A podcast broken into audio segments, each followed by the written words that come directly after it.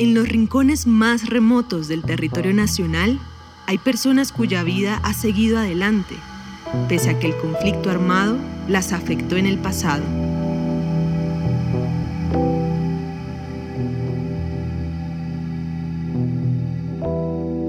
Blanca Meneses recuerda claramente el día en que le tocó huir de San Vicente del Caguán con su esposo y sus tres hijos pequeños por la violencia de las FARC. El carro nosotros lo dejamos en Puerto Rico y nosotros nos fuimos en bus.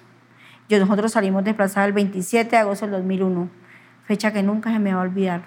Mi esposo tenía una camioneta, él trabajaba cargando lo que es materiales, o sea, bloques, cargaba el ganado para el matadero y ahí dependió el desplazamiento porque pues ya llegó el, la zona de despeje y entonces mi esposo pues no quiso trabajar con ellos, entonces el que no trabajaba con ellos tenía que desocupar. A mi esposo lo llamaron. Primero lo llamaron y dijeron que, que fuera a llevar a una gente de esa a los pozos. Entonces mi esposo dijo que no, que él no iba por allá porque el carro no era, él no lo había comprado en compañía con ellos, ¿cierto? Entonces le dijo el comandante, ah, comandante Jairo, me acuerdo tanto, el comandante Jairo le dijo, ah, o sea que no lo compró en compañía. Dijo, ¿usted sabe qué le pasa al que no trabaja con nosotros? Él le dijo, pues yo sé qué me pasa, dijo, que me van a matar, dijo. Dijo, usted verá si me matan. Yo tenía a mi niña la que hoy tiene 22 años, en ese tiempo tenía 6 meses mi bebé. Y mis otros dos niños pues estaban de 10 y de 12 años. Cuando yo llegué me le arrimé a ese señor y le dije, mire, no me, no me lo vaya a matar, le dije, porque usted me lo mata a él. Mire, me quedo yo con esos niños, le dije yo. Y yo no sé trabajar, yo le soy una mujer que yo no, o sea, yo no, yo, no, era, no era mujer emprendedora ni nada, yo dependía de lo que mi esposo me traía a la casa. Entonces me dijo, pues, ¿sabe qué dijo? Por pesar a usted, me dijo. Sí, me dijo, por pesar a usted no lo mato, me dijo. Pero le doy tantas horas para que se vayan. Y esas horas, pues imagínense, eran contadas. Y al saber que se nos quedaba todo, menos nosotros no alcanzamos a empacar, mejor dicho, ni mayor cosa. Y de una vez solo nos montamos en el carro y, y hágale, mío. La Coalición Internacional de Sitios de Conciencia y Javeriana Estéreo Bogotá presentan la serie radial 50 vidas.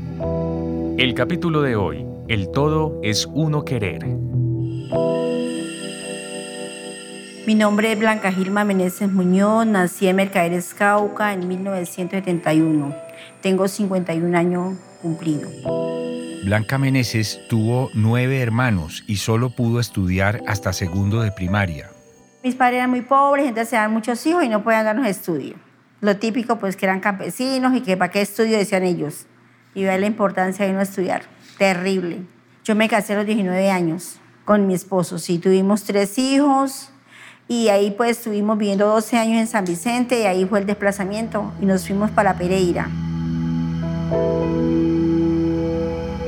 Y ahí llegó el sufrimiento de nosotros de en adelante, porque pues sabe que es dejar usted tener unos bienes y quedar usted sin nada, porque nosotros teníamos una finquita para el lado de Puerto Lozada, que era pequeña, pero pues allá cultivábamos y teníamos nuestro trabajadero ahí en, en San Vicente.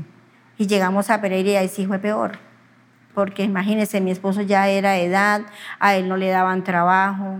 Yo allá aprendí a hacer tamales, aprendí a hacer empanadas, papas, todo eso, porque yo eso hacía allá.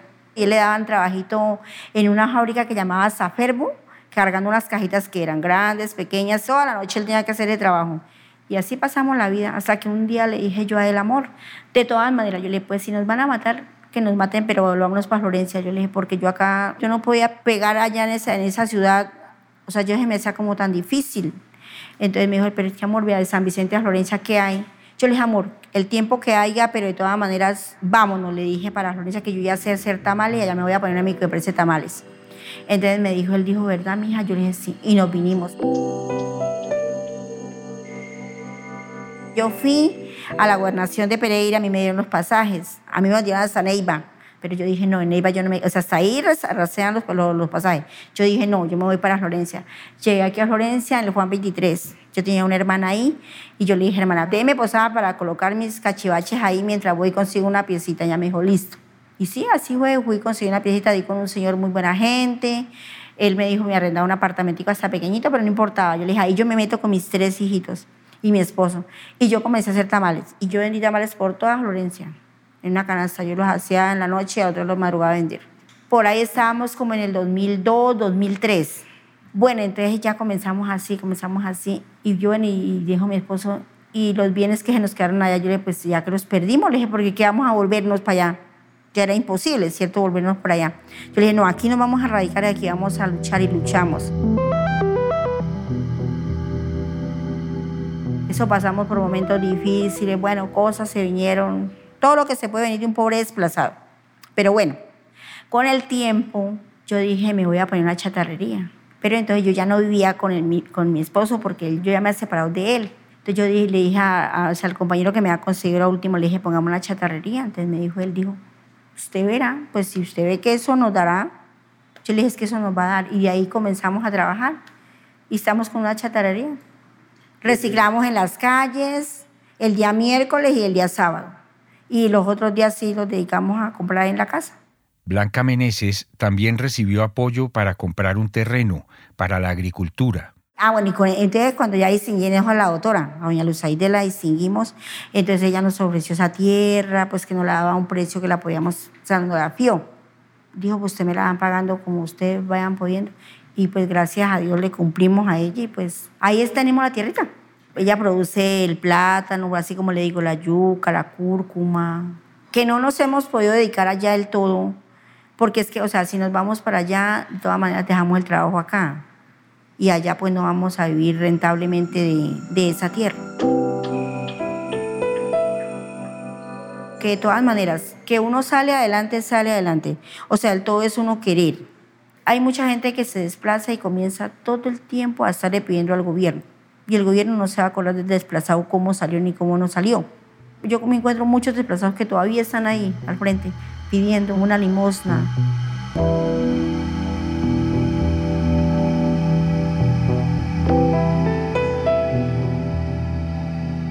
50 Vidas es una serie radial de la Coalición Internacional de Sitios de Conciencia y Javeriana Estéreo. Libreto y dirección, José Vicente Arismendi. Grabación de campo, ingeniero Camilo Manchego.